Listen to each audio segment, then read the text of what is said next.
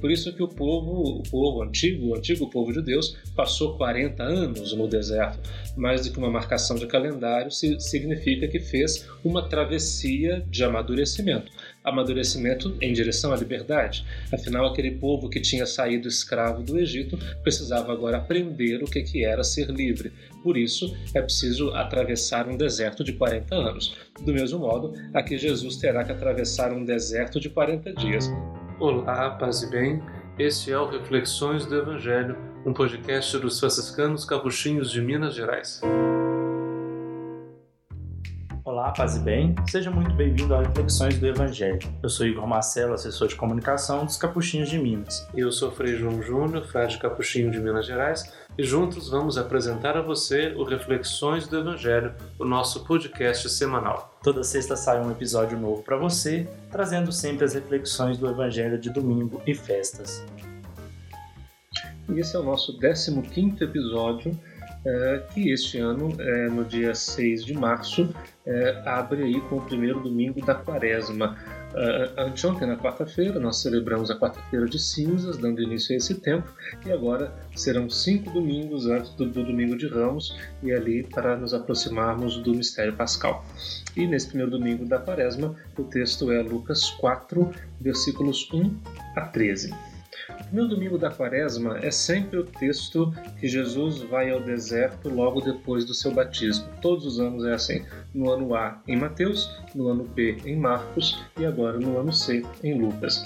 Isso porque a liturgia parece nos fazer, nos querer fazer entender e iniciar o caminho do deserto, o caminho da quaresma, significa ter a coragem de descer até o deserto do próprio coração para que lá a gente possa confrontar as nossas convicções, possa confrontar também as nossas esperanças. E não é à toa que nesse, nesse texto do deserto, Jesus se encontra, bom, em Marcos ele se encontra com Satanás e em Lucas e Mateus ele se encontra com o diabo, não é a mesma coisa na Bíblia. Mas então aqui, se encontrando com o diabo, Jesus se encontra com as grandes, os grandes equívocos do coração humano, as grandes desilusões do coração humano, e terá que se entender com cada uma dessas tentações, cada uma dessas provações, que não é ruim, em primeiro lugar. Confrontar-se com uma tentação significa é, verificar o valor das próprias convicções, significa ser submetido a um teste. O, Evangelho parece nos querer fazer compreender que Jesus foi provado, foi tentado, foi submetido a um teste e foi aprovado nesse teste, encorajando cada um de nós que também se encontra com essas tentações ao longo da vida. Vale a pena seguir nosso podcast no Spotify, assinar no Apple Podcast e se inscrever no Google Podcast ou Castbox e favoritar no Deezer. Assim você vai receber sempre uma notificação quando sair um episódio novo. E o texto diz assim: Jesus, cheio do Espírito Santo, sim, ele acabou de ser batizado, e o texto diz que o céu se rasgou e o, e e o Espírito veio em forma corpórea de pomba, fala Lucas, e da voz e do céu veio uma voz que dizia: é, Este é o meu filho, ou tu és o meu filho, tu és o meu filho, eu hoje te gerei, em Lucas. Então, cheio desse Espírito, ungido por esse Espírito, Jesus voltou do Jordão e no deserto ele era guiado pelo Espírito. Bom, a liturgia diz guiado, mas é, a palavra que está aqui no texto de Lucas não é simplesmente guiado, não. É, Jesus era é, empurrado pelo Espírito, Jesus era lançado no deserto pelo Espírito. Então, quando alguém é, se vir é, no deserto, que fique tranquilo porque no fundo significa que ele foi jogado lá, que ele foi guiado pelo Espírito, sem problema. Então, ali ele foi tentado pelo diabo durante 40 dias. É claro que tem que ser 40. É, não se trata tanto de uma marcação do calendário, mas 40 dias aqui significa é, toda a simbologia que o número 4 tem na Bíblia. Né? 4 é o número daquilo que é, que é travessia, que é passageiro, que é mutável e que por isso tem que ser amadurecido, que tem que ser ser transformado, que tem que ser corrigido, né? É por isso que quatro são os cantos da terra, né? Os quatro cantos do mundo. A terra era plana naquele tempo, na concepção dos antigos. Quer dizer, é, é a terra inteira, mas a terra inteira ela é mutável. A terra inteira está em permanente processo de mudança. Então o quatro é isso. Por isso que o povo, o povo antigo, o antigo povo de Deus, passou 40 anos no deserto. Mais do que uma marcação de calendário, significa que fez uma travessia de amadurecimento. Amadurecimento em direção à liberdade. Afinal, aquele povo que tinha saído escravo do Egito precisava agora aprender o que era ser livre. Por isso, é preciso atravessar um deserto de 40 anos. Do mesmo modo, aqui Jesus terá que atravessar um deserto de 40 dias, refazendo os passos do, seu povo mas refazendo os passos de todos aqueles que querem fazer a travessia até a maturidade da sua liberdade. E nesse processo de amadurecimento da liberdade, ele vai se encontrar com o diabo. É, diabolos, que significa é aquele que, é, que joga balos que joga através de A. É aquele que, que joga atravessando, é aquele que joga enviesado, que joga transpassando, né? Tem muita gente que é boa nisso, em jogar a palavra atravessada, jogar olhares atravessados, né? joga um olhar atravessado e sai. Não, não, mas é, é isso mesmo, é que joga através e que divide o coração, porque atravessa, né? E é isso que o diabo vai fazer. Ele vai atravessar em Jesus possibilidades e deixar que ele a cada vez faça as suas opções. Insisto, não tem nada a ver com o demônio medieval que nos foi ensinado na catequese. A figura do diabo é muito importante na Bíblia, porque no fundo ela significa a possibilidade do amadurecimento, de sendo atravessado pelas possibilidades da vida, fazer e refazer de novo, cada vez com mais maturidade, as próprias opções. Isso é muito importante. Bom, não comeu nada naqueles dias e depois disso sentiu fome. O diabo então disse a Jesus, porque o diabo é esperto e o diabo sabe se apropriar exatamente da fragilidade. Então, se ele está com fome, é claro que o diabo vai se oferecer para sanar.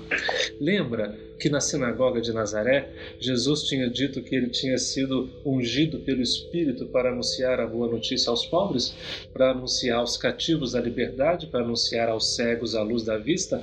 Ora, aparentemente aqui então o diabo traz uma boa notícia. Ele vem trazer a notícia de que Jesus pode fazer as pedras virarem pão, que é isso que ele vai dizer. Ele disse a Jesus: Se és filho de Deus, manda que essa pedra se mude em pão. Parece a boa notícia. O problema é que a tentação vem formulada desse jeito: se és filho de Deus. É como se ser filho de Deus fosse uma espécie de privilégio que nos permitisse desfazer a ordem da natureza, fosse uma espécie de privilégio que nos permitisse não nos deparar com a fragilidade da vida, com a fugacidade da vida, com a doença, com a fragilidade, com a dúvida, com o medo e com a morte. Parece boa notícia, mas não é. É isso, e é aqui que está o segredo da tentação. Ela parece que é um bom negócio, mas no fundo ela revela que não é. E ao formular se és filho de Deus, ela planta primeiro a dúvida, para que realizando-se ela possa ilusoriamente provar que é filho de Deus. O problema, e Jesus sabe, é que ser filho de Deus não é um privilégio. Ele não tem que provar isso para ninguém, muito menos para o diabo. Então, ele vai responder, segundo a Escritura, que diz: Não só de pão vive o homem. Ou seja, estou com fome sim, mas a vida é mais do que isso. O diabo, então, não satisfeito, o diabo raramente se satisfaz, levou Jesus para o alto e mostrou-lhe por um instante todos os reinos do mundo. E lhe disse: Eu te darei todo este poder e toda a sua glória, porque tudo isso me foi entregue e posso dá-lo a quem eu quiser. É, não se iluda, tá? O mundo não é do diabo. Ele está dizendo que os reinos são dele e que o poder é dele. Isso sim, o mundo é de Deus. Mas, até porque o diabo é o pai da mentira. É bom não ficar acreditando nas coisas que ele fala. Mas aqui veja: eu te darei os reinos do mundo e eu te darei a sua glória. Portanto, se te prostrares diante de mim em adoração, tudo isso será teu. Simples assim. Quer possuir os reinos do mundo? Acende uma vela para o diabo. Quer possuir os poderes e as glórias do mundo? Acende uma vela para o diabo. De fato, há qualquer coisa de diabólica no poder para Lucas. Né? Mas veja a resposta de Jesus. A Escritura diz: Adorarás o Senhor teu Deus e só a Ele servirás. É o mandamento primeiro do livro do Deuteronômio. Está corretíssimo. Ou seja, não vale aquela de acender uma vela para Deus e uma vela para o diabo. Não vale aquela de, por boas intenções, assumir más práticas. Os fins não justificam os meios. Há meios que não são válidos nem para os melhores fins. Então, uh -uh, não dá para cair nessa. Depois, o diabo, não satisfeito, levou Jesus a Jerusalém. Colocou-o sobre a parte mais alta do templo e lhe disse: Se és filho de Deus, atira-te daqui para baixo, porque a Escritura diz: Deus ordenará aos seus anjos a teu respeito para que te guardem com cuidado. E de fato, a Escritura diz isso mesmo, está no Salmo 91, né? aquele salmo que fica empoeirando nas Bíblias de muita gente, aberto em cima da, das estantes.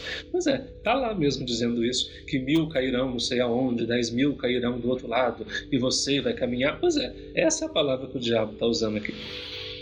E mais ainda, ele cita outra: eles te levarão nas mãos, eles os anjos, né? Para que não, para que não tropeces em alguma pedra. Jesus, porém, respondeu: Pois é, mas a mesma Escritura diz: Não tentarás o Senhor teu Deus.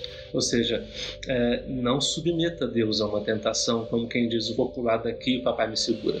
Não, não, não. Não é ele que tem que provar que é Deus. É você que demonstra com a fidelidade que é filho dele e não o contrário. Né? Ele não tem que provar nada para ninguém porque ele é quem ele é. E na verdade, aquilo que ele pode fazer por nós, ele já faz sempre, que é ser o sustento derradeiro da nossa vida.